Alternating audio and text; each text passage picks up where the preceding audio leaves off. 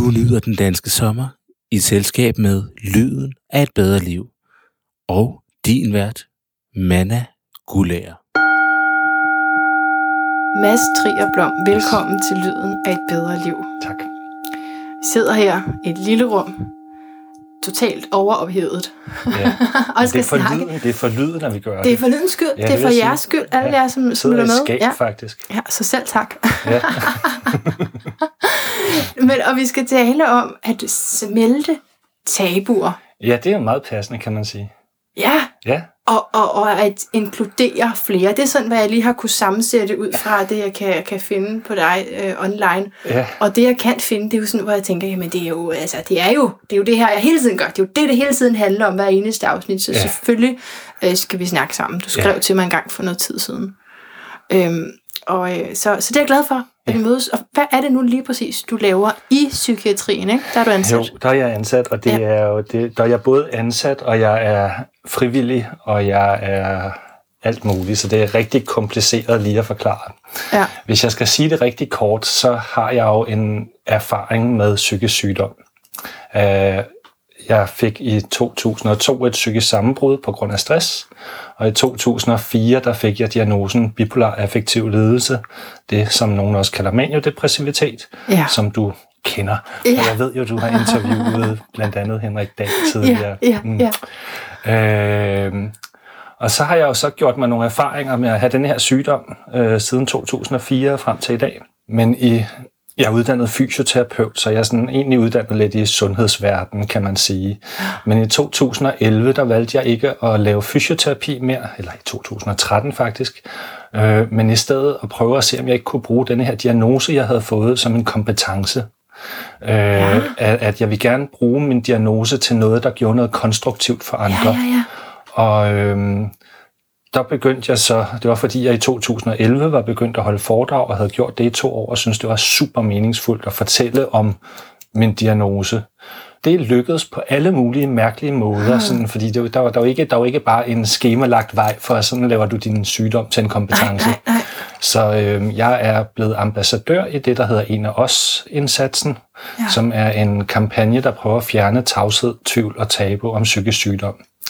Og jeg er kommet i bestyrelsen i Depressionsforeningen, øh, som jo er en forening også for folk med bipolar lidelse, fordi vi også oplever depressioner. Og jeg har siddet som, noget, som rådsmedlem i noget, der hedder Rådet for Psykisk Sårbare på Arbejdsmarkedet, øh, hvor vi prøver at, at skabe mere åbne forhold for, at folk med psykisk sårbarhed kan komme ind på arbejdsmarkedet.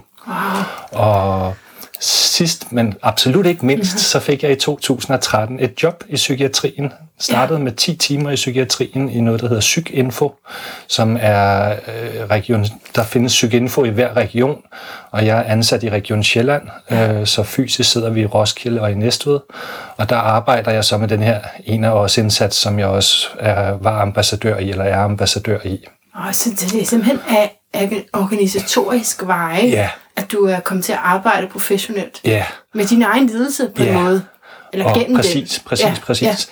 Øh, og i 2015, altså det, det, det startede som en 10-timers stilling, og man kan jo ikke rigtig leve af en 10-timers stilling. I starten fik jeg noget supplerende sygedagpenge og sådan Ja. noget, men jeg har ikke flexjob. Jeg, har, jeg, jeg er almindelig fungerende. Du er helt almindelig Jeg er helt ansat. almindelig normalt Ej, ansat. Men, men, men jeg startede med en 10-timers stilling, fordi Ja. ja. det var ligesom det, de ville give, og så kunne jeg så få en 10-timers i en anden afdeling, og så, så i 2017, tror jeg, der fik jeg slået de to sammen, så jeg fik en 20-timers stilling. Det var sådan lidt lettere at holde styr Jo, på. bestemt. Øh, men stadigvæk 20 timer er jo lidt for lidt at leve af. Så i 2015, der lavede jeg så mit eget firma, som er det, der hedder Inkluder Flere. Okay. Og i Inkluder Flere, der laver jeg primært foredrag, som er lønnet, øh, så, så når nogen har råd til at betale mig nogle penge for at fortælle mine Det erfaringer. synes jeg faktisk meget godt, du lige understreger, hvis der er nogen, der får lyst til at vide mere, det koster. Ja. Det, Ja, ja.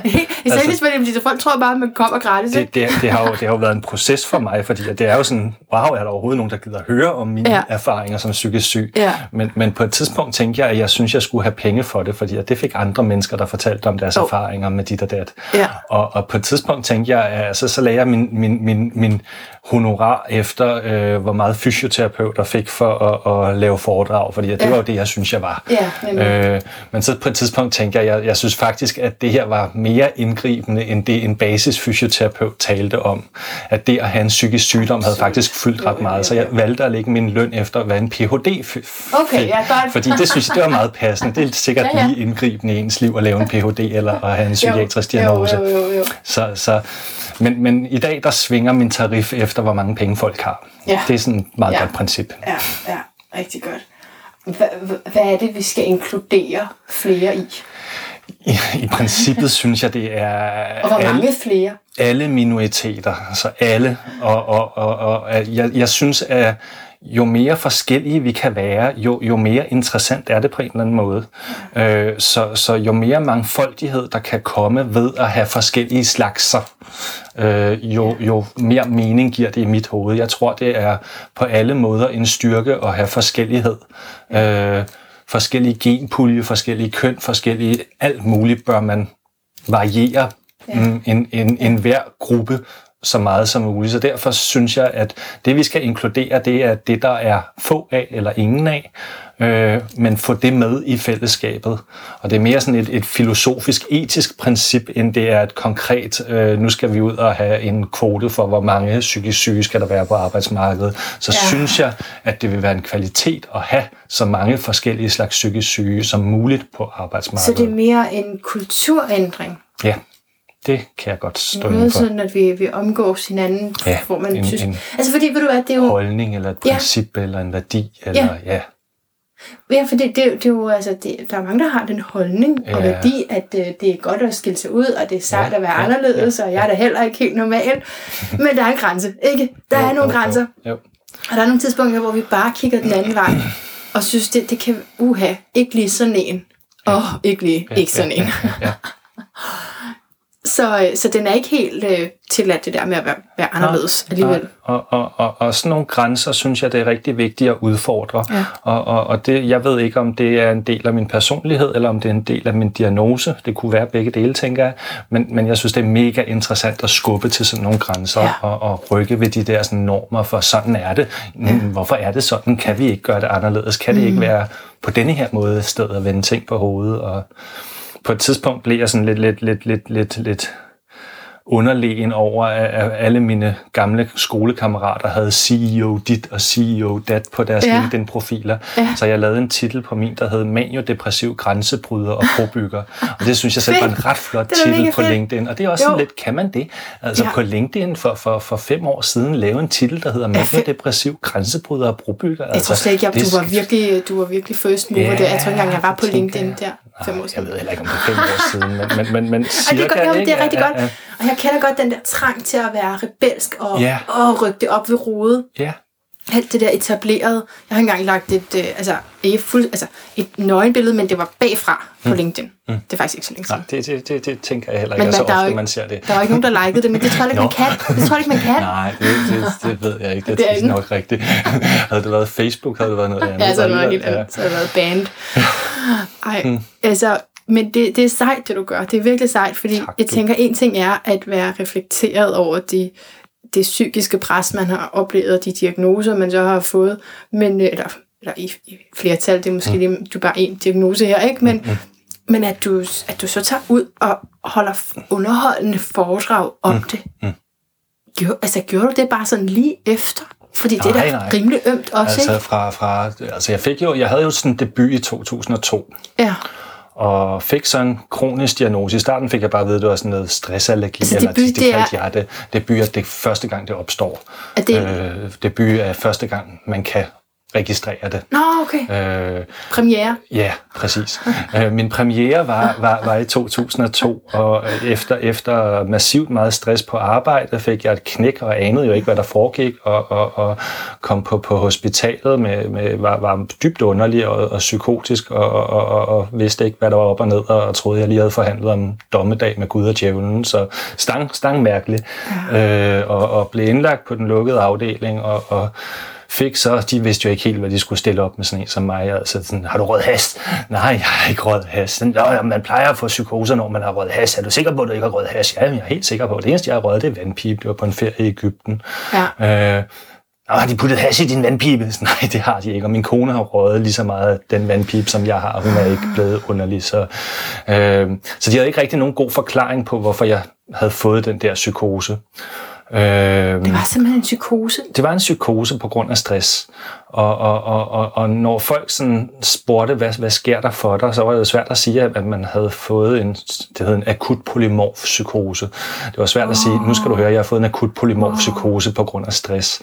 Så, så jeg, jeg fandt på at sige, at jeg havde stressallergi, altså at jeg havde fået et psykisk sammenbrud på grund af stressallergi. Er og jeg synes i virkeligheden, at at, det her begreb stressallergi, det er mm. super meningsfuldt, Jo, fordi jo. jeg tænker, at alle mennesker er stressallergikere. Ja. Det er bare forskelligt, hvordan vores allergi slår ud. Får vi mavesår, eller får vi migræne, eller får vi udslæt, eller får vi diarré, eller får vi psykose. Det kommer an på, hvem du er, og Ej, det hvilken vidste, det genkode vidste jeg jeg har. slet ikke. Undskyld? Det vidste jeg slet ikke. Altså, Nej, det er også noget, jeg har fundet på. Så, så. Nå, men det, det, er jo nu det er jo fakta. det, men, men sådan er det i min verden. Altså al- alt, hvad jeg siger, det er jo ikke, det er jo ikke det er jo, du, du har jo interviewet mange kloge mennesker tidligere, har jeg hørt i din podcast, af professorer og PhD'er og Ja. forfattere og sådan noget. Og jeg, jeg taler jo, fordi jeg er sindssyg. Altså det, det er min vigtigste forudsætning for at tale, at jeg er vanvittig, skingrende skør. Men det er så interessant, Og, og, ikke? og, ja, ja, og det er jo spændende. Altså, øh, og derfor er det også helt op til dig og helt op til lytterne kun at tage det, de kan bruge. Fordi at det er en gal mands tanker, så, så kun tag det, I selv kan bruge. Der er ikke noget krav om, at I bliver hørt i det her bagefter. Hvordan spørger jeg til det, jeg sidder og mærker lige nu? Det, det er jeg ved at finde ud af. Fordi, jeg kunne, altså, fordi det er jo det der med, at så altså, placerer man også et mærke på sig selv, ikke? Og det gør jeg også tit med mig. Åh, oh, jeg er rebel, og jeg er sindssyg, og jeg er anderledes, og jeg er slet ikke ligesom de andre. Men du har alligevel ikke sagt, at du er skingrende skør. Det kan, det kan godt komme over mig, Okay. men det er typisk andre, der siger det om mig. Men altså, det er bare det, er bare det med, man mener det jo ikke helt. Nej. Altså, fordi vi tror jo på det, vi siger. Ja. Og vi vurderer jo ikke os selv til at være øh, psykotiske. Altså længere, Nej. så har du haft en psykose, men Ja. det er jo ikke sådan, at du ikke... Det ikke er validt, det du siger. Men, nu, nu afsporer jeg dit spørgsmål. Undskyld. Kom. Men, men, men jeg var jo lige så sikker på det, jeg sagde, da jeg var psykotisk. Altså, der sidder jeg jo lige så overbevist. Jeg kan jo ikke selv mærke, at der er noget galt i min virkelighedsopfattelse. Så jeg, jeg var lige så overbevist om, jamen, jeg har siddet og forhandlet med Gud og djævlen. Øh, det var min virkelighed. Ja, og det er ikke en afsporing. Nej, det er en vigtig det, nuance det, i det, det. det, det, det, det er bare min virkelighed. Fordi hvad er virkelighed, Ja, ikke? Og hvad er sindssygt, og hvad er normalt? Ja. Altså, Det, det, det, det er virkelig for mig. Ja, ja. At det så ikke var virkelig for jer andre, gjorde, at jeg var berettiget til at få en akut polymorf-psykose. okay, men kunne det så have været en uh, spirituel oplevelse? Fordi det er der jo også nogen, Det der er ude at jeg, sige. s- nogen kunne sige, men nu er Ja. jeg ikke specielt spirituelt Nej, anlagt. nej. Øh, Jeg er heller ikke særlig religiøs, og, og, Hvad- og hvad tror det- i virkeligheden ikke på Gud og djævlen. Dommedag. Du forhandlede, altså, at du Altså, ikke skulle dø, eller at dommedag Nej, ikke at, dommedag ikke skulle ske. Og du er ikke opvokset med dommedag? Nej. Det er jeg jo. Ja, Det er du slet ikke. Nej, overhovedet ikke. Så det er jo en, en, altså det er jo en underlig... Hvorfor, hvorfor hvis, hvis, det var, hvis det var en spirituel oplevelse, vil jeg tro, at det ligesom faldt ind i min normale begrebsverden Ja, på en eller anden tænke. måde. Ikke? Jo, jo. Så, så det er underligt, hvor det kommer fra. Altså, men, men måske var det, fordi vi havde besteget Mount Sinai, som er der, hvor de Nå, 10 bud okay, kommer, okay. Og, og på den der ferie i Ægypten. Ja, ja. Ikke? Og, så måske var det derfor, der, Der ligesom var en eller anden... noget. Ja. Altså i virkeligheden synes jeg jo, at en psykose bedst kan forstås som, at det er sådan en, en drømmeagtig tilstand. Ligesom når du drømmer, så sker der bare nogle mærkelige ting, og man tænker, ja. hvor kom den gamle pedel fra min folkeskole lige Ja. ja. frem i min drøm her 30 år senere. Jeg har aldrig haft en relation til ham. Hvorfor dukkede han op der? Og jeg Ja. tænker, tænker at drømme er, altså det, det du oplever i en psykose, det er at drømme i vågen tilstand. Og okay. jeg tænker, at, at psykosen har også en, et budskab, lige så meget som jeg tænker, at drømme har, og jeg er ikke spirituel, men, men, men jeg tror, at, at det er din, din underbevidstheds Jamen, måde det. at kommunikere Ja. med dig på. Jo. Så den kommunikerer i symbolsprog, og din, din gamle pedel er ikke din gamle pedel, Nej. den symboliserer en gammel autoritet eller sådan ja, noget. Så det er sådan mere symbolsk, man skal se på det. Ja, ja, Og, ja. og, og set i det lys, så giver min psykose dengang rigtig meget mening, fordi det, jeg har gang i i dag, det er at prøve at gøre verden til et bedre sted. ja, Så, så, så cirklen er sluttet, eller sådan noget. Jeg lever min psykose ud, bare på et mere jordnært plan. Og jeg tænker også på det der dommedag, måske hvis, altså hvis det var, at du var virkelig presset af arbejdet, og så det føltes som sådan en ultimativ eksamen, eller nogen, der ville have, at du skulle gøre noget, Ja. skulle et sted hen, hvor du ikke ville. Ja. ja sådan, det, Ja, det kan ja, være det- muligt, men Og Og, jeg tror i virkeligheden, det er sådan, man ja. skal se en psykose. Det lyder så skræmmende, når man ikke forstår det, men det er ikke andet end det der. Altså. Nej. Og man kan synes, det er underligt, at folk kan høre ting, som man ikke selv kan høre, og folk kan høre stemmer og sådan noget, men det er bare, det er bare underbevidstheden, der snakker med dig. Altså, det, det, det er ikke underligt i min verden. Nej. Ikke, at jeg har prøvet det, men, men, men ja, det giver mening for mig. Ja, fordi du har prøvet noget, der er beslægtet, Ja, og det er tit sådan, man bliver god sikker det om andre, Ja, der vi ja, har prøvet noget, man klart. kan referere tilbage til. Hvad, øh, hvad er det så for et tabu, du synes, der skal smeltes? Du har jo lavet noget med nogle skulpturer. Ja. Kan du lige fortælle det? Ja, altså det, jeg tror første gang vi gjorde det var i 2013 øh, i mit arbejdsregi. Øh, jeg tror vi har gjort det en 3-4 gange, hvor at, at vi har lavet nogle skulpturer. I en af dem der stod der tabu i sådan en isfigur, Ja. øh, hvor at, at jeg havde lavet nogle forme og, og støbt nogle Har du bogstaver. virkelig gjort det hele selv? Jeg havde virkelig gjort det hele selv. Er du sådan et håndværker jeg, også? Nej, overhovedet ikke. Jeg kastede mig bare ud i det. Jeg, jeg, jeg, jeg har sådan et drive. Det, det, det kommer, når man er maniodepressiv, så gør man bare ting. Nå ja, så får man sådan ja det er rigtigt. Så sådan superkræfter. Ja, Nå lidt. ja, okay. Øh, Så, så jeg lavede sådan nogle former, lavede flere forsøg, men lavede dem i flamingo for at prøve at få lavet sådan nogle bogstaver. Og så jeg støbte nogle store isterninger, hvor der stod T, A, B, U, og vi fik frosset dem i, i, i, i, i øh, hospitalet i, i, i- Holbæk, hvor de har store fryserum, så vi Ej, kunne hvor køre godt. de der sådan, altså de var ikke særlig store, de var sådan 40 cm eller en halv, 40 cm, tror jeg passer meget godt. Øh, Var det nede sammen med de døde? nej, nej, det var, det, var, det var mad. Nå, De spiser også på et hospital, ved du. det var madvarer. jeg prøver bare at forestille mig det her. Ja, ja. Nej, der var ikke, der var, det var slet ikke så spændende, Okay. men, men det var meget sjovt at, at Ja. få lov til at lave de her. Og det var, det, var i mit, det, var, det var faktisk noget af det første, jeg gjorde i min ansættelse. Jeg var begyndt på det som frivillig, og så havde de ansat mig, og så fik jeg lov til at lave det til en du, festival. nu, nu skal I bare have. Så, så til Ringsted Festivalen, der lavede vi, vi de der isterninger-figurer første gang, Det var hvor der sejt. stod tabu. Hold kæft, Og det sen-. Senere på året, som, som frivillig ambassadør, lavede vi nogen, der hed TTT, som stod for det her slogan i en af os, der hedder tavshed, tvivl og tabu. Ja. Øhm, og så der var alligevel ret meget arbejde forbundet med det, så, så, Jo. så, så, så skrinlagde vi det lidt, eller lå det ligge. Nu havde vi gjort det, og det var sådan en præstation. Men så her sidste år, øhm, der, der lavede en af os, eller en af os var værter til øhm, en kæmpe stor stigma-konference sådan på verdensplan Ja. øh, i Kødbyen inde i København. Øh, og der tænkte, hævde vi så den gamle idé frem, og det er det, der er fedt med idéer, at de kan ligge og ulme Jo. over tid. Jo. Så, øh, så i stedet for at sidde og lave flamingo-forme, og hvad jeg havde gjort, og foret dem med latex og sådan noget, så de var vandtætte, øh, så øh, fik vi en iskunstner, øh, en professionel iskunstner, ja, okay, ja. til at, at, at forme de her bogstaver i is, så de lige pludselig Fedt. ikke var 40 cm, men var et eller andet halvanden meter eller 1,80 eller sådan noget. Kæmpe store bogstaver. Vejede et ton, 1000 kilo. Uh, 1000 kilo frossen vand Ja. stod, og så stod der stigma. Det var på den måde, ja, nu forstår og, jeg. Og, og, og de stod så i tre dage og smeltede under hele den her konference, og folk kom over og lagde hænderne på for at donere kropsvarme til Det var det der, jeg havde læst. Ja, ja. Okay, så de andre der, de var ikke lige så store. Nej, men ham men der, der, kunstneren... der donerede de også varme, der men det, der, de også varme, var det et par timer, de, de, de, de, de, de forsvandt på. Ikke? Men, men, men Så lægger man simpelthen og, og, hænderne og på. Psykinfo fik så finansieret at realisere den der idé. Øh, Så det var jo ikke mig, der lavede det. Jeg var bare ansat i Psykinfo, da vi lavede det. Ikke? Men det var, det var oprindeligt min idé. Det hjælper lidt at have nogen i ryggen. Ja, altså, helt afgjort. Det skal man have. Man skal have I nogle allierede, man skal have nogle venner. Det er så Ja, i afgjort. forhold til at få opmærksomhed på noget, Ja. ikke? Og så lavede vi sådan noget, der hed en thunderclap, hvor vi fik, fik øh, samlet folk, så det sådan blev delt synkron på nettet samtidig den 10. i 10. Nå verdens ja, mentale ja, sundhedsdag. ja, ja. Øh, og, og, og, og det, var, det var jo stort. Altså, det var jo vildt at tænke, at jeg havde fået en gal idé for fem år siden, og nu stod den her i kæmpe størrelse og blev delt pff, massivt på nettet. Altså, det var Og det er jo der, man må gå og sige det, for måske var han slet ikke så gal. Alligevel, måske var han bare virkelig kreativ. Det er da ikke så langt fra gal til genial, Nej, det er eller det. altså kreativ i hvert fald. Og, og så lægger man hænderne på, og på den måde Donere lidt smelter varme man at donerer varme. Det behøver vi ikke på en dag som i dag. Der smelter ting ret meget af det sig selv. kommer Der er af ikke is i dit glas. Det kommer helt af sig selv. Ej, men jeg synes virkelig, det er vigtigt, fordi jeg, jeg går jo og taler det meget op, det her med at opløse tabuer. Og Ja. sådan, men, men altså, hvad er det egentlig, det er? Det vil jeg rigtig gerne tale med dig om. Fordi Ja. det bliver, kan jo også blive en kliché, ligesom alt muligt andet. Ja. så, så kan det også bare blive sådan noget, jeg siger, Nå, men lad os opløse et tabu, og lad os tale om noget, som jeg synes er svært at tale om, men, men altså, er det så lige pludselig nemt at, at tale om, når man har lagt hånden på, på, på det der is, og det er så smeltet? Jeg tror, det giver en, en, en fysisk referenceramme, som man har, har noget at tale ud fra. Mm. Altså, det, er jo, det er jo i virkeligheden det, jeg forstår ved kunst. Nu er jeg ikke kunstner, men alligevel lidt øh, kreativ og skabende i hvert fald.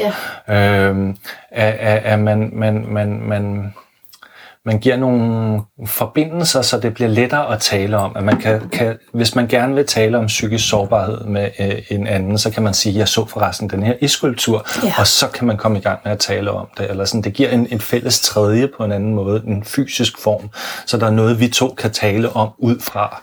Ja. Øh, og på den måde gør det en forskel. Men, men efter, du har jo sendt en masse oplæg til mig til det her interview med både podcast, jeg skulle høre, ja, ja. Og, og spørgsmål, jeg skulle kunne svare på osv. Og, og så har jeg faktisk tænkt ret meget over tabu, fordi jeg, ja. jeg, jeg plejer jo at tænke af tabu i, i konteksten psykisk sygdom. Og jeg synes, at det er et tabu, vi bør bryde, fordi at det det er sværere at dele med problemet, øh, når du går alene med det. I det øjeblik, du kan tale med nogen om problemet, så bliver det langt lettere at dele med det her problem. Så, så for dig er tabuet selve det at have en psykisk lidelse? Ja, okay. og, og, og ja. at tale frit om alle forhold omkring ja. psykisk sygdom. Ja.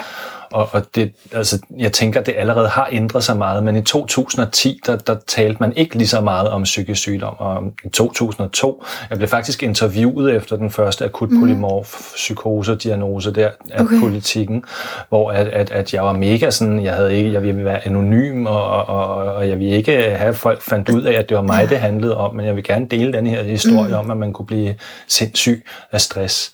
Øh, for det synes jeg var vigtigt at fortælle til folk, men samtidig vil jeg ikke stå ved det. Ikke? Så jeg var mega påvirket af, af tabu og, og, og fordomme okay, og, og stigmatisering okay, okay. og selvstigmatisering selv dengang. Ikke? Jo. Og, og, og det synes jeg er, det, det gør det sværere at Men, dele må jeg så spørge, hvad ja. var du bange for, at folk skulle tænke? Jamen, jeg var bange for at blive forkastet, øh, ja. altså fordømt, øh, ja. fravalgt, øh, ja. bange for, at jeg ikke kunne få nye jobs, bange for, at mine naboer ikke ville snakke med mig, bange for, øh, hvad folk ville tro, når de hørte, at han er psykisk syg. Tjek, tjek, tjek, tjek, tjek. Ja, jeg forstår. Og, og, og, og, og, og alt det der bekymring gjorde, at jeg var usikker på, om jeg turde dele det. Ja. Men så valgte jeg jo altså at dele det i 2011, ja. Ja. Og, og jeg opdagede ligesom af, af, af al den der skam, jeg havde gået med, al den der usikkerhed og, og nervøsitet, at i det øjeblik, jeg valgte at være åben om min sårbarhed, så oplevede jeg, at jeg blev usårlig. Altså, når jeg udstillede, se det her, det er mit svage punkt, så var det lige pludselig ikke et svagt punkt mere, fordi nu havde jeg jo selv givet folk det. Ikke? Så længe jeg sad og fedtede med ja. det og beskyttede det, så, så, var det, så skulle folk ikke komme og pirke i det. Men i det øjeblik, jeg stillede mig op åben og sagde, se, jeg er psykisk syg, så kunne folk ikke komme og sige, jamen er du psykisk syg? Ja, det har jeg lige sagt til dig. Er du fatsvag, eller hvad sker der for dig? Ikke? Uh, så, så, så i og med, at, at man var åben om sin sårbarhed, så blev man faktisk usårlig. Det er, jeg er rigtig glad for, at du sætter de ord på det. Mm. Fordi det er også, og det er også noget, jeg har rodet sådan med, hvad er det egentlig, der foregår der? Fordi det er jo, men det er jo stadigvæk ømt og privat. Det, mm, jeg så mm. deler, men det er som om, jeg ligesom distancerer mig selv mm, lidt fra det, ja. det jeg deler det. Ja, og man kan, kan vælge at dele ting jeg tror ikke, man skal forsere det og dele noget, man ikke er klar til at dele. Nej. Men man, man skal tænke, at i, i princippet kan det stå i avisen i morgen, men man kan tænke, ja. hvad vil det betyde, hvis det står i avisen i Who morgen? Ikke? Ja. ja. Øh, så man skal ikke dele noget, som man er, er bange for at høre igen fra tredje hånd, men, men, men, men, men omvendt så, så bør man måske ikke være bange for at dele så meget, som man er bange for. Men da du skrev til mig, at jeg tænkte over, hvad tabu var, ja. så tænkte jeg, at at der er tabu, der måske har et formål, eller der, der giver mening, eller ja. øh, som man ikke bør pirke ved. Øh, du skrev og spurgte, hvad vores største tabu var, ja. dit og mit, vi kunne snakke om, ja. og, og du skrev om... Jeg tænkte, om, vi skulle nævne nogle, ja. nogle stykker. Vil du lægge ud? Jamen, jeg synes, var du ikke lige ved at sige noget klogt? Jo, jo. Jeg synes, der kom lige... du har lige været at sige en klo- klog pointe, så skal jeg nok. Nu. Jo, men det der med, du, jo, men det er rigtigt. Er der noget, som, som vi ikke skal aftabuisere? Det Ja. har jeg også tænkt over. Er der noget, som, som det, hvor det giver mening, at vi skammer os lidt? Fordi ellers så går vi bare helt amok. Altså, jeg, jeg, når jeg er i tvivl om noget, så googler jeg det jo. Ja. Øh, og, og da jeg googlede tabu, så fandt jeg ud af, at det kom fra øh, et eller andet polynesisk Hawaii-sprog, eller sådan, hvor at øh, det er ting, vi ikke taler om. Ja. Det betyder tabu. Og øh, et, et godt eksempel fra den, den kultur er, at, at når en høvding skal gøres til høvding, altså fra den gamle høvding til den nye høvding, så har de nogle ritualer for, hvordan han får overdraget den rolle. Og det må kun høvdingerne vide, hvad de ritualer er. Så det er noget, man ikke taler om. Og det er noget, man ikke engang må vide. Så hvis der er en, der gemmer sig i busken og, og, og får udspionere høvdingen og se, hvordan han blev høvding, så vil han føle sig skamfuld over det bagefter, fordi det er ikke noget, han bør vide noget om, fordi han ikke er høvding. Ja. Og hvis, i, i den kontekst kan jeg godt følge, nogle gange er der ting, som bare er bedst, at vi ikke taler om, som Jo. der kun er nogen, der ved. Jo. Og, så, så tabu kan have en berettigelse. Og det er, men det er lige så meget, at noget, ja, jeg ved ikke i den kontekst, men at noget er privat. For eksempel Ja. politikere, der ikke udstiller deres privatliv, Ja. det giver jo egentlig god Ja, mening. ja. For det er ikke og, det, det og, handler og det om. vil være upassende, at Ja. en journalist spurgte ind til, hvad er din seksuelle orientering? For det vedrører ligesom ikke os til, til en Nej. politiker, at man har lov til at have noget Ja, privat. ja. Og på den måde er det et tabu af, af politikers seksuelle orientering Okay, at ja, den, er, om det. den kan jeg godt se, det er tvetydigt, fordi på en måde, så skal det jo være... Altså, man har lov til at være lige, hvad man vil Men være. det har man også, men man har også lov til at holde det privat. Ja, så kan sige til nogen. Så, så det er upassende at spørge til det. Ja, Og, og hvis en politiker har lyst til at dele det, så er det fint, fordi det er deres valg. ja. Men, men, men, men det, er ikke, det er ikke noget, vi taler ja. om sådan. Men hvis man kan dele det, så tænker jeg, er det så et tabu? Hvis det er noget, jeg kan dele, men jeg vælger ikke at gøre det. Det tænker Hvis det er mit jeg... eget valg, at jeg ikke gør det. Hvis det er, jeg tænker, at tabu det er, hvis andre, hvis jeg føler, at på grund af omverdenen, fordi mm. omverdenen ikke kan håndtere mig, Mm-hmm. så lader jeg være. Så føler jeg, Men, men, det men, er men det er begreber, der er rigtig svære, synes jeg, at holde styr på, Jo, og de er jo, jo. rigtig tæt beslægtet. Men der er Ja. tre begreber, der, der jeg vil hive op frem her. Der, der er tabu, og så er der stigmatisering, Ja. og så er der fordomme. Mm. Og jeg tænker, det er tre forskellige ting. Mm, okay, hvor, hvor godt. for mig, der er tabu af, af, af altså udover at jeg har tjekket det på Google, så, så taler jeg stadigvæk ud fra, at Ja. det er min overbevisning, så folk kan have en anden holdning, Jo, og det jo. er fint. Men min holdning er, at tabu er det, vi ikke taler om. Ja. Stigmatisering er, nej, fordomme er, at fordi vi ikke ved så meget om det, så dømmer vi folk til at være på en anden måde, end de nødvendigvis er. jo, Fordi der er tabu om psykisk sygdom, så har jeg en begrænset forforståelse af, hvad psykisk sygdom vil sige. Ja. Fordi det er noget, vi ikke taler om, så ved jeg ikke så meget om psykisk sygdom. Det eneste, jeg ved, det er det, jeg har læst i aviserne. Og der står altid en eller anden sensationshistorie om psykisk syg og amok. Så hvis ikke jeg lige kender en, der er psykisk syg, som i øvrigt er sød og rar og flink og prøver at redde verden og sådan noget, så tror jeg, at alle psykisk Ja. syge, de er farlige. Mm. Og så er det lige pludselig, så har jeg nogle fordomme, eller en, en, en, en, en mangelfuld forforståelse Ja. af, hvad psykisk sygdom er. Og så kommer jeg til at stemple folk med psykisk sygdom og sige, alle psykisk syge er farlige. Aha. Og, og så er det stigmatisering. Så det er tre forskellige ja. sider af det samme fænomen, Ja, det hvor, hvor jeg tænker, at, at, at stigmatisering synes jeg ubetinget er dårlig, og fordomme synes jeg også ubetinget er dårlige. Men tabu kan jeg godt se en pointe i, at man har ja. nogle ting, man ikke taler om. Okay, ja, det, det skal jeg lige... Det tager jeg med mig. Ja, Noteret. det, er rigtig, jo, det er rigtig, rigtig godt. Altså, Fedt. vi skal have nuancerne ind, og, Ja. og det er meget godt lige at definere, hvad det er, vi går og taler om. Og, og det er det, vi gør i en af os indsatsen, det er Ja. ja. at nuancere psykiatrien. Ja. Ja. Prøve at putte så mange historier ind, så folk får så bred en palette af, wow, kan også man også svært? være psykisk syg sådan? Mads, er det, jamen, er det ikke også svært? Fordi man, er, er, der, er der nogen gang, at du møder nogen, hvor du tænker, jeg ved, om han overhovedet er en af os? Er, er han overhovedet psykisk syg nok? Altså, Nej, fordi uh, at det fine er, at en af os står for en af os mennesker. Nå, Øh, så en Nå. af os er en inklusionskampagne, så, så alle er velkomne i en af os. jeg har helt misforstået det. Ja, det kan jeg godt forstå. Det er også, det er også et tvetydigt ord, eller svært, svært at sådan lige gennemskue. Men det er faktisk sådan, at en af os er en inklusionskampagne, der Ja. gerne vil have, at psykisk syge bliver opfattet som ligeværdige mennesker med alle andre mennesker. Så en af os er en af os mennesker. Øh, men jeg har da og mødt folk, som jeg ikke synes er syge nok, eller mødt folk, som jeg tænker er for akut syge til at stille sig op mere, fordi de måske ikke kan passe på sig selv. Ja. Så der er jo grader af det her, og, og, Ja. og, og i mit foredrag, jeg ved ikke, om du har fået set mit foredrag, jeg har nogle liggende på nettet. Set man noget på kan se. YouTube. Ja, ja. Øh, men der plejer jeg at beskrive min lidelse, maniodepressivitet eller bipolar lidelse, som sådan et målebånd, hvor at midten af målebåndet, det er der, hvor normale mennesker er fra 4 til 6, og fra 0 til 4, det er så depression, forskellige grader af depression, fra depressiv psykotisk til svær depression, Ja. moderat, mild depression. Ja. Og i den anden ende af målebåndet, der har jeg så eufori, som er sådan forelskelse og sådan noget, som også er en normal ting. Mm-hmm. Men så har jeg så hypomani, mani og manisk psykose. Så, så i stedet for, at man svinger i et lille målebånd, som normale mennesker gør, så har jeg et større ah, følelsesregister, jeg kan svinge i. Ja, ja. Øh, og der ja. svinger man som et pendul, og almindelige mennesker svinger også som penduler, bare i et mindre Kun mellem 4 til 6? Ja, eller 7. 4 okay. til Okay. 7, men ja. Så har jeg bare 0 til 10. Og, og, og det, det, det, det er Ej. derfor, jeg kalder mig linedanseren, fordi kunsten i min sygdom, ja. kunsten i mit liv, det er at holde balancen i det der ah. univers, jeg nu befinder mig i. Så jeg, jeg er ikke sådan en fysisk linedanser, men jeg er en mental linedanser, der prøver at holde balancen mellem sygdom og raskhed, og mellem mani og depression, og er prøver at godt. finde de der jo. gyldne middelveje i livet. Og det er i virkeligheden, det er i virkeligheden min forståelse af sundhed, den der balance.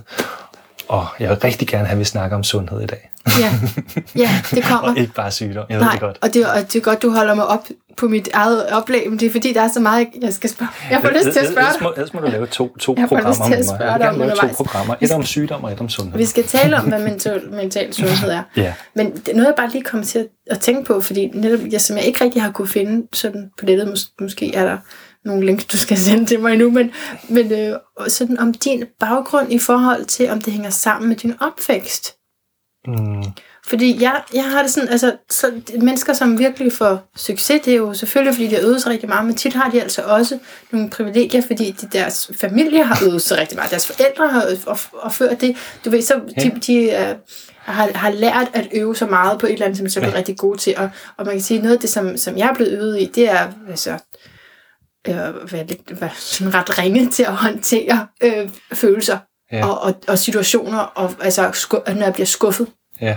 håndtere at blive skuffet. Ja. Okay, dagen gik ikke, som den skulle. Mm. For eksempel i dag. Mm. Jeg er jo inde i Frederiksberg her hos dig, og det er som om alle bare bor på Frederiksberg, jeg skal mm. snakke med. Mm. Bor selv i Korsør. Mm. Så, og det er noget, så, og fordi jeg ikke kan køre herinde, det bliver lidt længere mm. historie, men der, nu er der egentlig en, der gider at lytte, ikke?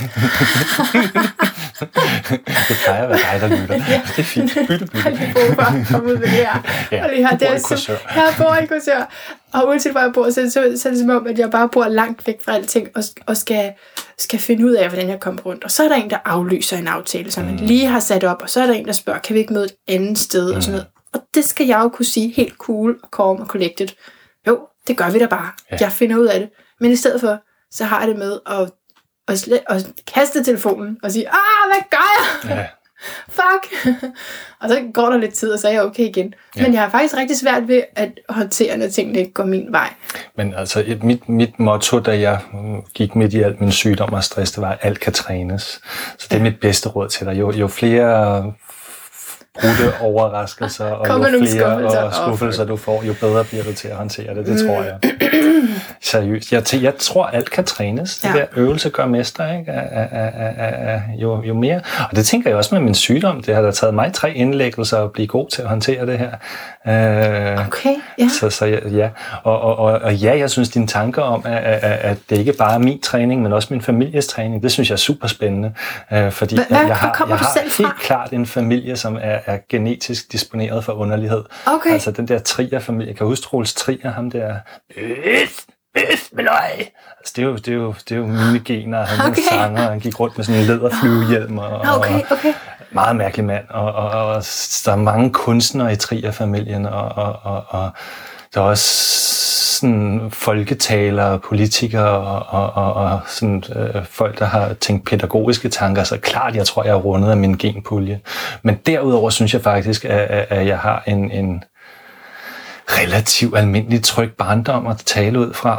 Okay. at, at, at, at mine forældre blev skilt, og det har selvfølgelig haft konsekvenser, men, men, men pff, altså, jeg tænker, at det er en normal opvækst. Ind, indtil jeg blev 25, var jeg helt klart normal. Der var du normal, okay. Og bum, altså, så fik jeg en diagnose, og to år senere fik jeg så bipolar ledelse-diagnosen, og Okay, okay, kendte okay. den så, fordi min far havde den. Nå, Øhm, din far havde den. Ja, min det er da en vigtig pointe. Ja, ja, men det er det der gener, jeg tænker, der, der, Okay. der så min far Ja. ja. havde den. Ja. Men det, der er endnu mere mærkeligt, var, at, at, at, at, at to år senere, der fik min mor den, og det er ret unormalt, at man først får den i så høj en alder.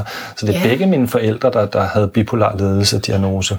Øh, så klart, jeg er genetisk trænet, eller disponeret, okay. eller hvad man skal sige, for, for, for, for i hvert fald øh, sygdommen. Nu, der var der noget, du sagde. Jo, du sagde det her med, at- jeg ikke... Altså, om jeg er eller har det, ikke? Det, det hører jeg, har jeg tit hørt i forhold til kroppen. Mm. Hvad vil du så svare til det? Er du din krop, eller har du din krop? Der er nok ikke nogen, der vil sige, nej, bare rolig, bare rolig, du har bare din krop. det er nok ikke nogen, der vil sige på den måde. jeg, tænker, tænker egentlig lidt min krop som, som et fartøj for mig på en eller anden måde. Og faktisk synes jeg, at den der illusion om, det er min krop, det er jo en kæmpe illusion. I virkeligheden er, er der jo alle mulige andre organismer, der lever i min krop. Er- er- Der er tarmflora, som ikke har noget med mennesker at gøre. Og, så Okay, i virkeligheden ja. ja. ser jeg, altså hvis jeg skal være sådan rigtig trippet, så tænker jeg, at kroppen er sådan lidt ligesom et mikrokosmos, et univers, der jo, hedder jo. Mass. Jo. Og, og, og, og så flyver Mask-universet over og møder Mana-universet en dag, og, sådan, og så glider vores baner væk fra hinanden igen. Og sådan, øh, altså sådan, sådan tænker jeg lidt kroppen og, og, og som, som, som sådan et mikrokosmos. Og jeg kan, kan rigtig godt lide at tænke, at, at der sidder to celler nede i min højre store tog og snakker sammen, og så siger den ene celle sådan, du, øh, tror du, der er noget, der er større end os ude i universet? Tror du, der er noget sådan bevidst væsen derude, eller og man er sådan, nej, hold da op, vi er bare celler her, og altså, passer bare vores arbejde, eller hvad jeg tænker sådan nogle syre tanker. Altså. Det synes jeg er mega sjovt at tænke, at, at de der to celler, der sidder og snakker nede i min store tog, det, tror du, der, tror du, der findes en Gud? Har du god, tror, altså? tror du, der findes en masse? Ja, ja, ja, ja. Masse universets skaber. Og så kan man lige se, hvor, hvor dumme ens egne tanker også kan være. jeg bare rundt her og, og Ja. ja. tænker sjældent på de der to. Hvorfor, hvorfor hører Mads ikke mine bønder? Jeg har bedt om at få mere ja. sukker ned i højre store tog. Hvorfor hører han det ikke? Spis nu noget mere slik. Ja, det tror jeg faktisk det meste af min Det krop er- siger. Hele tiden. Ja. Du, du, jeg tror, du er en god gud i dit univers. Ja. Okay, nå, lad os, lad os tale lidt, om end på en vanvittig måde, så lad os tale lidt om mental sundhed. Mm. Hvad betyder det for dig? Fordi at du kommer nok, vi kommer nok til at lige ramme det der med grænserne for sindssyge og sådan noget, ikke? Og Ja. normal og ikke normal. Ja. Men altså, hvornår kan man simpelthen sige, nu er jeg mentalt sund? Altså, min, Rask. min nyeste idé er faktisk, at det giver slet ingen mening at tale om mental sundhed. Nej, Nej. det giver ingen... Ingen mening. Nixon Bixen. Man, man burde holde sundhed fredet til i det øjeblik, man havde velvære mentalt. Velvære fysisk mm. og velvære socialt. WHO definerede for 70 år siden, du 70 år i år, Ja, øh, WHO definerede sundhed som værende en tilstand af velvære, fysisk, psykisk og socialt. Så det er først, når man har velvære mentalt, og velvære fysisk, og velvære socialt, at man burde tale om sundhed. Og det synes jeg er ret skarpt tænkt, fordi det der med at dele det op og sige, jamen hvis du bare er mentalt sund, så er det godt, eller er du fysisk sund, så er det Okay, godt. ja, det, ja. Men, men tit mm. tror jeg, at, at når vi søger fysisk sundhed, så er det på bekostning af vores mentale sundhed. Eller hvis vi skal have Ja. ja. mental sundhed, så er det på bekostning af vores fysiske sundhed. Så, så for at blive mentalt sunde, så spiser vi en masse slik, fordi vores krop beder om en Ja. masse slik. Og Ja. så bliver vi måske mentalt glade, men så bliver vi fysisk mindre glade, Ja. og så bliver vi lige pludselig også mentalt mindre glade. Men det er vi- rigtigt. Altså, så den der sådan connection, der er mellem det fysiske og det psykiske og sociale, den er super vigtig. Så er det så det sociale, der redder det? Nej, men det kan det være, men det er forskelligt fra person til person og situation til situation. Men hvis vi for eksempel tænker på, på de der folk, der sidder med, nede, på dæk, nede på bænken og drikker øl, Ja. så tænker jeg, at det, det er sikkert fysisk sundt, øh, usundt. Det er sikkert ret skadeligt fysisk at drikke så meget øl. Ja. Men det dulmer måske nogle smerter, som, som man går rundt med her i livet. Så Jo. mentalt kan det være, at det måske er okay. Og socialt kan det faktisk være, at det er ret vigtigt, at de kommer ned på bænken og mødes med deres venner. Det føler jeg. Jeg føler Øh. ikke, jeg er velkommen uden en øl. Nej, altså det, det, det er pointen i, Ja. at man er dernede. Ja. Øh, øh, Det er et fællesskab, hvor vi drikker øl. Ja. Så lige pludselig bliver man socialt sund og mentalt sund, men fysisk usund af at gå ned på bænken. Så i den kontekst, der tænker jeg, at den sociale sundhed er rigtig vigtig i det. Men, men det gode er jo, hvis man kan finde, øh, et dårligt ord, men aktiviteter, som både gør dig fysisk sund og psykisk sund og socialt sund samtidig. Og, og min yndlingsaktivitet, der, der er mange, jeg har mange yndlingsaktiviteter af de der, sådan, der både er fysisk, psykisk og socialt sunde. Mm, og mange af dem starter med S, men det er at spise. spise, det gør dig fysisk sund, fordi du får noget god næring. Altså især hvis det er god mad, ikke? Men, men gode produkter og sådan. Ja. Det gør dig psykisk sund, fordi du bliver glad af at spise, og det er flotte farver, og det dufter dejligt. Med. P. Spise. Nå, okay. Jeg troede, du var psykisk sund. Ja, okay. Det er fordi, jeg leder efter ja. S'er nu. Nå, nej, nej, det, det, det er aktiviteterne, så spise er, Okay, ja. øh, og det gør dig socialt sund, fordi vi sidder sammen, familien, og spiser Ja. ja. sammen. Så, Ja. ja. så det at spise, det er faktisk en aktivitet, der både gør dig fysisk, psykisk og socialt velvære. Spis, mand. Spis. Ja. Øh, det rigtige og i den rigtige mængde Jo, jo. og så videre. Det er meget komplekst, jo mere man dykker ned i det, men sådan Ja, overordnet. Og, og finde aktiviteter, som er alle tre velvære samtidig, så tænker jeg, at man kan bruge ordet sund. Fordi det både er fysisk velvære, psykisk velvære og social velvære. Mm. Så er det sundhed. Mm. Så du spurgte mig, hvad jeg tænkte om mental sundhed. Ja. Og jeg synes, man burde måske mere tale om mental velvære, og så holde ordet sundhed til, til når alle tre velvære ja. er der. Ja. Ja. Og, og andre aktiviteter kunne være spille, altså spille spil, sport, sport, øh, synge, øh, sex. Nu kom jeg så. Øh, Det kan jeg godt lide. Jeg kan, godt, jeg kan godt lide, når det starter med det samme. Ja, ja, det kan jeg også. Godt. Og, og det, er det, det, det, er sådan lidt kringlet hjerne, men, Ja. ja. men jeg synes, det er sjovt at finde på Det- aktiviteter med S, som Ja. ja. både er fysisk og psykisk og sociale velværeskabende. Ja. Rigtig godt, rigtig godt.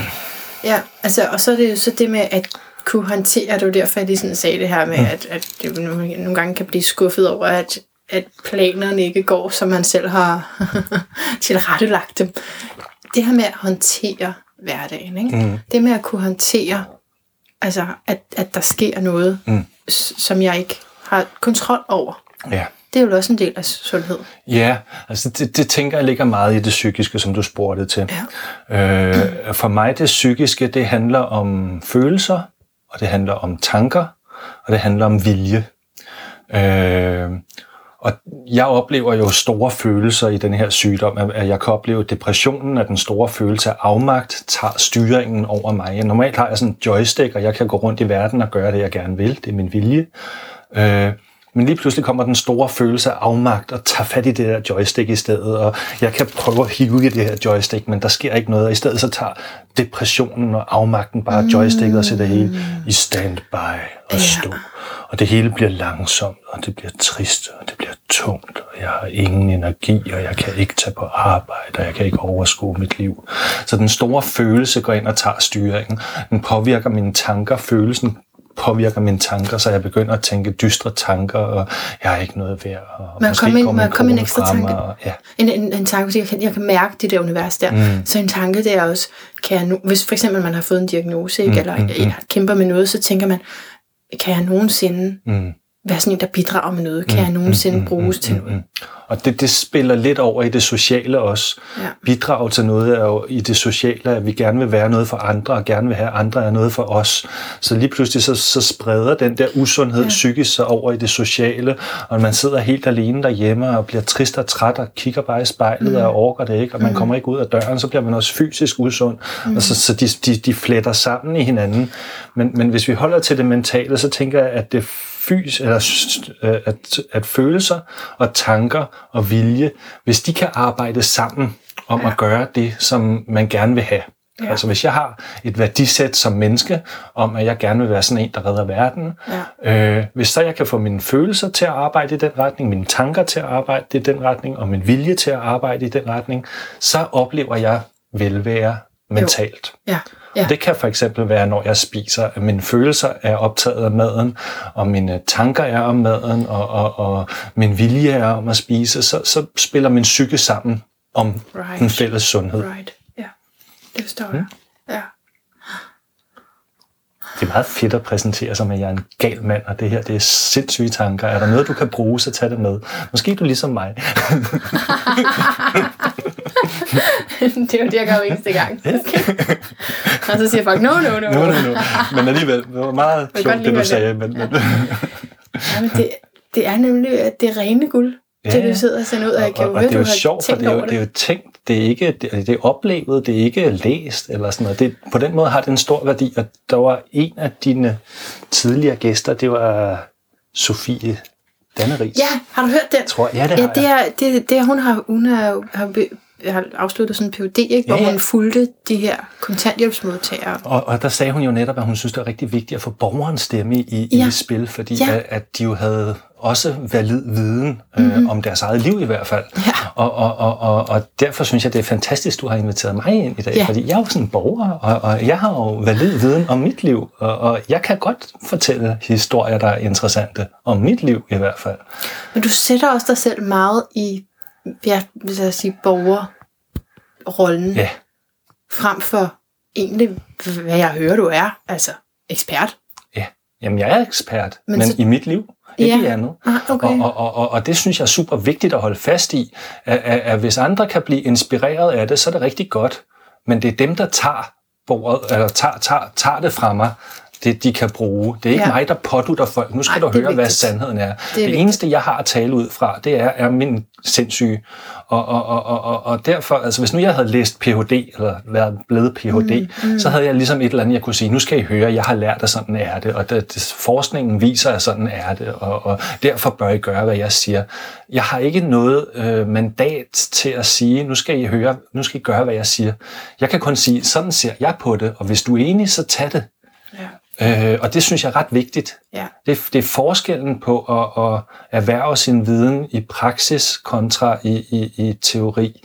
At jeg taler ikke om sandheden, jeg taler om en sandhed. Ja. Min ja. sandhed. Ej, jeg, jeg, jeg oplever, at de fleste er lidt bange for at, altså, at sige noget, som skulle være alle steder skældende. Mm-hmm. Fordi sådan er det jo ikke. Mm-hmm. Men, øh, men, men altså, jeg synes bare, det giver enormt god mening, det her med, at man kan blive så stresset, at der, at der sker sådan noget mm. i ens liv. Ikke? Ja, At det er ja. som om, der er noget, der bliver trigget, og for dig har det så måske været, fordi det, du genetisk har været disponibel for det, og så, så er du blevet ramt der, ikke? og så ja. kunne det se ud på alle mulige andre måder for ja. andre mennesker. Ja. Når, når jeg holder foredrag, så plejer jeg at, at, sige, at jeg er ligesom sådan en kok, der laver et buffetbord af mad. Øh, Min opgave er at servere den her mad lækkert, og så er det op til folk selv at tage, hvad de kan bruge for det her buffetbord. Mm. Jeg har ikke nogen ambition om, at folk skal kopiere det, eller lytte, eller blive inspireret og gøre af det. Min opgave er kun at servere mine tanker, så det er op til folk selv at tage Det er jo en god pointe. det. Altså, det synes jeg. det kan man jo sige, at det, skal, det er det, man skal gøre. Man skal faktisk bare, altså i forhold til at oplyse sine egne, opløse egne tabuer, så er det der med, nu har jeg i hvert fald sagt det. Mm. Jeg har ikke, altså nu har jeg i hvert fald fortalt, jeg siger jo ikke, at det er sådan, at du også selv skal gøre, men nu har jeg bare lagt det frem. Skal vi- Jeg føler, at vi har, vi lagde lidt en, en cliffhanger, som ikke er blevet udløst i forhold til at, at tale om egne tabuer. Ja. Kan du huske den? Ja, det kan jeg huske. Håbede, vi kunne undgå det. Ja, det kunne ikke være langt, jo, men øh, man kunne godt lige, altså, men altså for dig, du har i hvert fald det, det du føler, at du synes, du op, arbejder også med, at det er et tabu med psykisk sygdom. Ja. Ja. Men det er jo sådan et tabu, som jeg ikke synes er et rigtigt tabu, fordi det er noget, vi bør tale om. Øh, altså jeg tænker, der er tabuer, som bør brydes, Ja, og så er der tabuer, som bør være noget, man ikke taler om. ja, Og, og de tabuer, man bør tale om, men ikke gør det, det, det tror jeg er tit i sådan en misforstået hensyn, at, at, at, åh, hvor er det svært for hende, at hun har fået en psykisk sygdom. Nu spørger jeg hende ikke til det, og nå, du var her ikke til sidste gang, men det er godt, du er her i dag, så snakker vi ikke mere om det. Så jeg tror egentlig tit, det er sådan et misforstået hensyn, eller at jeg er bange for, at måske eksploderer hun, hvis jeg spørger ind til hendes psykiske sygdom, eller et eller andet. Så, så, så, så det er sådan en, en misforstået hensyn i virkeligheden. Det og det tror jeg, mange tabu bunder i, hvor at, at, at man kan sige, at med hensyn til psykisk sygdom, så synes jeg jo klart, det er tabu, der skal smeltes eller smadres Ja, eller væk. øh, ja. Ja, og det er jo det, frygten også bunder i, for jeg spurgte dig tidligere, med, hvad du var bange for, med Mm. at gå ud og sige det, og en af de ting er vel også, at man er bange for at være sådan en, der er utilregnelig, eller Ja. altså, de andre tror, at man ikke kan stole på på en anden måde. Ja. ja. ja klart.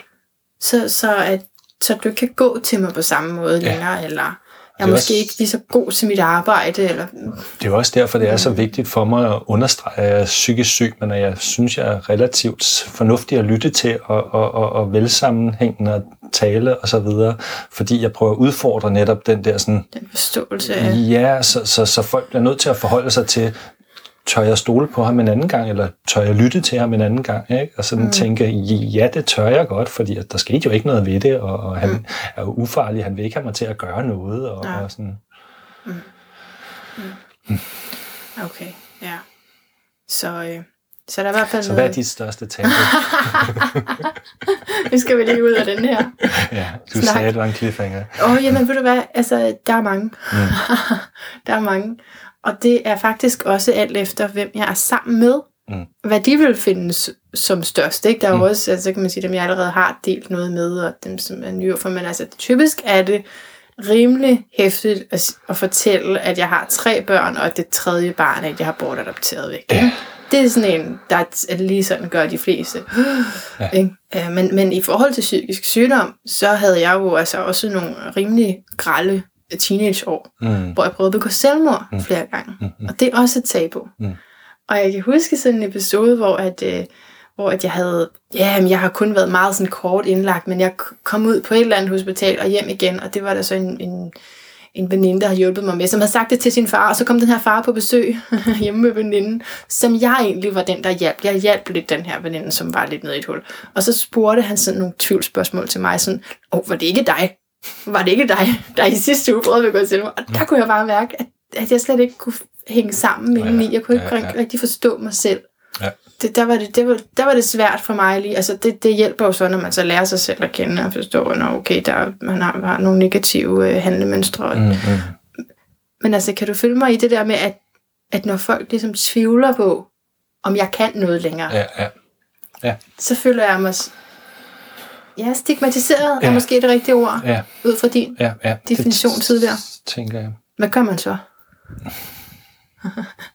Hvad gør man med de der stigmaer? Jamen, der, altså, der, der tror jeg, det er meget godt at, at, at tale om det, og, og netop få brudt de der stigmaer, og få talt det igennem mange gange. Men når der kommer en udefra, ja. Som ikke ved noget om det, som ikke kender dig, og som ikke har tænkt sig at sætte sig ned og lytte til en podcast, altså ja. Som, som man bare lige kommer ind og siger noget. Nå, var det ikke dig, der prøvede at begå selvmord? Hvordan kan du nu hjælpe min datter, for eksempel? Jeg har nok mere erfaring med det, end du har. Altså, det handler jo om at være, være hurtig Nå, ja. i, i, i, i munden, og det er man jo sjældent i den situation, Ja. så, så det, det, det er svært at sige. Men, men, men, men, men, men jeg tror, det er, jo mere vi får øvet i at tale om det, jo bedre bliver vi også til det. Så, så, så at tage snakken efterfølgende og tænke, ah, det skulle jeg have sagt, det gør jeg næste gang. Øh, Det er faktisk meget god Det- det- det- Jeg har mere det- erfaring i det. Ja. Øh, Kunne du ønske dig nogen bedre til at tale om det? Jeg har lige prøvet det. Jeg har mine erfaringer præsent. Altså, hvem, jeg er da den ekspert i det her. Altså, jeg er trænet Ja. professionelt til Ja. at hjælpe din datter. Tys nu, ikke? øh, men jeg tror, altså, jeg tror, de der, de der tabuer, der er det vigtigt at få talt om dem Mm. med nogen, og man skal vælge med omhu, hvem man taler med om det. Mm. Altså man skal ikke blotte sin sårbarhed over for nogen, der træder på en øh, og ikke har respekt for det. Så man skal finde en, en god ven, Man man, kan tale med om. Perler på svin. Nej. Øh, så, så, så jeg så engang, at en vild tidsspring, men jeg så engang sådan et, et, et, et nycirkus, sådan nogle, ligesom Circus de Soleil øh, forestilling. Deres, deres forestilling hed Wear it like a crown. Bær det som en krone. Oh yes! Og det handlede om at bære sin sårbarhed øh, som et smykke, fordi at du skal være stolt af din Jeg sårbarhed. Jeg synes, det er så flot titel, og der, der, ja. der Ja. er en fantastisk titelmelodi til, hvis du kunne spille musik i din podcast, så skulle du Ja. spille den, fordi den er så fin. Det er en, der hedder Rebecca Kari i. Men lad det ligge. Man skal bære sin sårbarhed som et smykke. Men, øh, til den. Man skal bære sin sårbarhed som et smykke. Ja. Det er vigtigt. Ja. Wow. Jamen altså, øh, vi, vi er faktisk ved at være der Okay. ved, ved lyden. Ja. Hvad din lyd af Jamen, jeg- jeg har- liv. jeg synes så det er jo, så at- ikke noget musik, kan jeg forstå. Nej, det kunne det være. Spille musik, ja.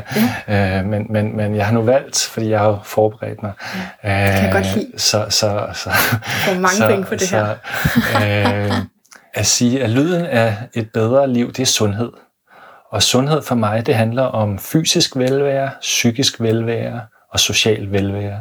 Og den lyd, der bedst afspejler det for mig, det minder meget om Henrik Dahls lyd. Den lyder sådan her. Fordi det er bare sådan en nydelse, det er sådan, ah, det er en afslappning, og det er en velvære, det er, mm, det er cremen, det er det gode, det er at sidde med dynen, det er et suk, og det er et, et nydelsessuk, så det er et, ah, det er lyden af et bedre liv. Det er sundhed i ren form, tænker jeg. Det er en rigtig god lyd. Mm. Ja, jeg kan godt, jeg kan godt mærke den. Altså, og jeg kommer til at tænke på der, hvor man kan være hjemme Mm. og kan være sig selv. Ja, ja. Jeg tror, det er meget forskelligt, men jeg, jeg er enig. Ja. Altså, nu sidder vi i det her skab. Ja. det er meget hyggeligt og varmt. Sidder i det kosteskab sammen. Men du sagde, det skulle være et lille rum for Det jo det, ja, du får skab. Nå, jeg har et to-personers skab. Det er et walk-in closet nærmest. Min datters walk-in closet. Jo, men altså, jeg får, det er så højt niveau, det her med dig. Fedt. Så, så tusind tak for det, Men øh, Mads Trier Blom. hvorfor? Jeg har prøvet at google. Ja. Jeg kunne ikke finde ud af, hvorfor du har ændret navn til Maná. Nej, kunne du ikke det? Nej, Ej, hvorfor det har du ændret navn? Det burde Jeg tror du faktisk, fortælle hvis man, hvis man bare googler øh, Jeg har prøvet. Manna Gulager, så kommer det op som den første, tror jeg. Nå. Øh, ikke fordi jeg selv sidder og gør det hver eneste dag. nej, nej, ikke mere. ikke længere. Men kan du ikke fortælle os, der lytter, hvorfor er det, du har ændret navn til ændret- Og så skal jeg fortælle dig, hvad din lyd er. Oh, okay, jo, spændende Mhm. mm. udfordring. Altså det, og det kan man også godt sige er lidt øh, tabuiseret, det her med, at det pludselig at, tro- at tro på nomologien, ikke? Mm. Eller i hvert fald tillægge den en vis forstand. Og så, det, så det var for et års tid siden, hvor jeg lige havde lukket mit yogastudie og stod fuldstændig desperat. Og jeg tror faktisk, at grunden til, at jeg mange gange har haft, altså, der har nok været sådan et, et tidspunkt, hvor jeg kan sige, at det var min livskrise, men så er det sådan blusset op flere gange, og det tror jeg, fordi at jeg har lidt svært ved at håndtere, når noget ikke går min vej. Mm. Det tror jeg egentlig. Mm-hmm. Så jeg stod fuldstændig øh, desperat og panisk igen. Åh oh, nej, hvor skal jeg bo? Hvad skal jeg med mit liv? Og jeg kan ikke finde ud af noget. Og så, så havde jeg bare hørt, om jeg, havde, jeg har interviewet en nomolog jo. Mm. Det ligger der simpelthen til interview. Og så tænkte jeg, det lød rigtig godt, det hun fortalte mig om. Og så tog jeg fat i en Ja. nomolog og fik ændret mit navn. Og så sagde hun, at man ikke behøvede at, øh, at sige det til nogen. Mm-hmm. Man kunne bare gøre det på papiret. Ja. Altså, så man Ja, skulle lige ja, sige det ja, til kirkekontoret. Ja. Så gør jeg det. Og så var det først for et par uger siden, hvor jeg sådan lige sad og, jeg tror bare, jeg havde brug for lidt opmærksomhed egentlig. Ja. Og så, så ændrede jeg det også på Facebook. Ja. Og så var jeg jo nødt til at ændre det overalt. Ja. Og nu skal jeg så lige have lavet en ny hjemmeside også, det er Ja, jo ikke så ja, gennemtænkt. Men jeg ændrede det jo sådan Ja, set der ja, for et år siden, rigtigt. Ja.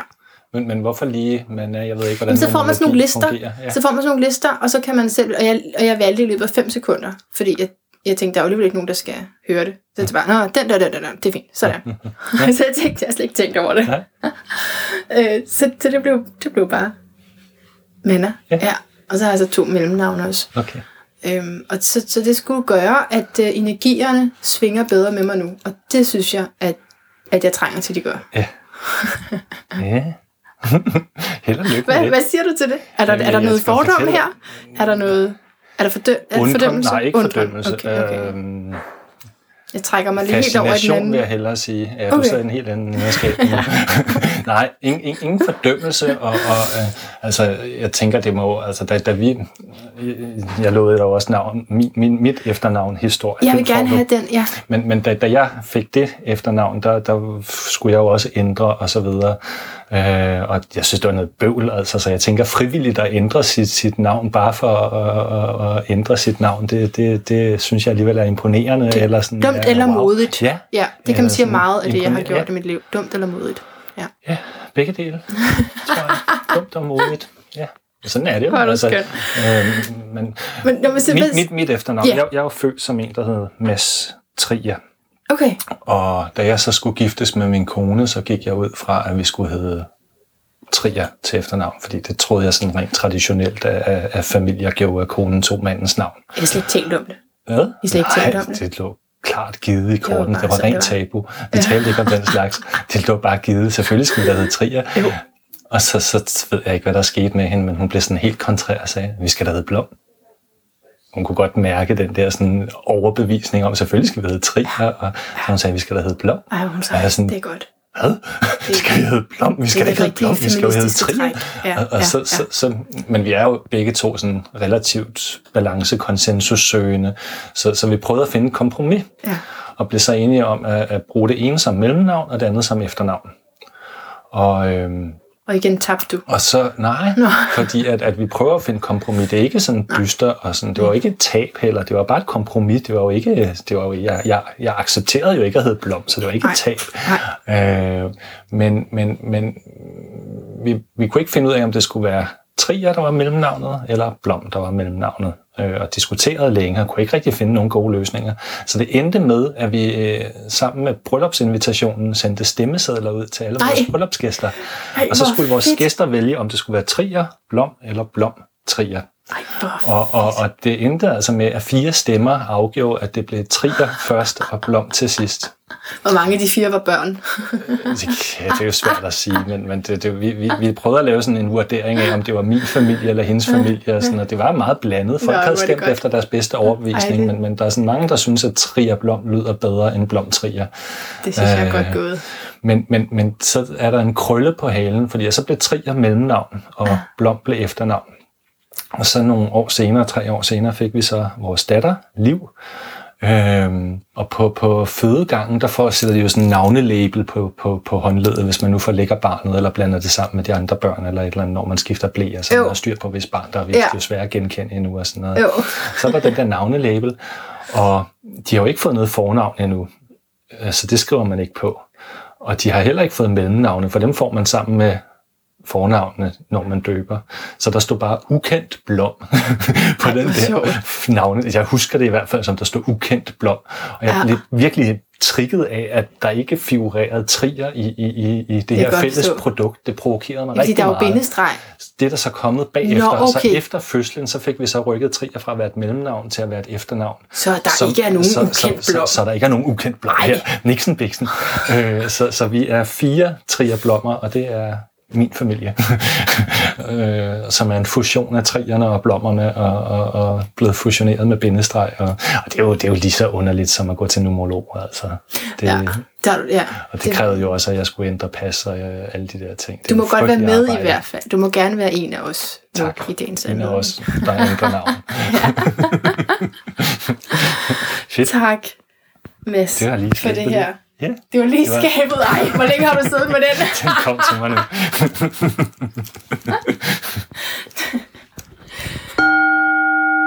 Og tak til dig, der lyttede med til det her ret crazy interview med Mads Trier Blom. Og efter interviewet, så bliver det endnu mere styret, hvor vi øh, freakede lidt ud til den her sang, Mana Mana, som, øh, som åbenbart minder øh, altså om mit navn, synes Mads. Det kan man se en, en teaser om. Men nu, det, det var det her interview, I skulle se. Så det var teaseren var bare for, at I skulle komme herhen. Så det, du er lige præcis, hvor du skal være. Bliv her, bliv her, bliv her, bliv her. Jeg er slet ikke færdig. Bliv her, lige, bliv her lidt endnu. Ej, jeg synes bare, det er, det er så vidunderligt, når man kan tale om ting, som faktisk er svære og ja, tabubelagte og sådan lidt klistrende i det. Øh, man, altså, det er der, men det, man ønsker, at de ikke var der, ikke? På sådan en... Altså, jeg synes på ingen måde, det her interview var overfladisk, men alligevel så får vi lov til at tage det op. Til, ja, vi får lov til, at- til at tage det op til overfladen, og vi får lov til ligesom at at kunne grine af det, og kunne holde det i udstrakt arm og se på det på den måde, det, det kan jeg bare godt lide. Jeg håber, at du nød det her interview, og hvis du gjorde, så hører jeg så ufatteligt gerne fra dig inde på enten Facebook-siden eller inde på inde ved din Apple podcast, hvor end du kan anmelde den her podcast, så vil jeg så gerne have stjerner og kommentarer og sådan noget. Øh, Radio 24 gider I ansætte hende her, eller sådan noget. Det vil, sådan noget det vil være vildt godt. Det, det øh, fyrer løs af det. det. Jeg lover, det giver altså simpelthen bare bonuspoint i min, i min bog. Alright, og så vil jeg utrolig gerne se dig live, og de begivenheder har jeg nu sat op. Woo! Det er sådan en lille gave til dig, og der er faktisk et gratis sæt, så hvis du sidder sådan og tænker, åh, jeg vil egentlig rigtig gerne med, men jeg har bare 0 kroner, så er der et gratis sæt den 25. august kl. 10 ude på Amager. Og alt det, det kan du altså se inde på facebook.com The Sound of a Better Life events. Ja, yeah. og hvis ikke du kan huske alt det, så har der også nogle links, hvor end du har fundet den her podcast, der burde være et link. Eller så google mig, mand. Altså google det. Ikke? Jeg er helt sikker på, at du kan finde vej. Og så vælger det ellers bare ind med fede, lækre, super fantastiske, overdrevet, mega inspirerende talkshows resten af året. Så endelig kom og vær med. Og ved du hvad? Man må gerne komme til mere end et. Det må man gerne. Man må gerne komme til mere. Det lyder skørt, men det må man faktisk gerne. Jeg vil vildt gerne se dig live. Det er så meget sjovere, når du er der. Indtil vi høres ved igen. Gentænk alt. Måske især dine personlige tabuer.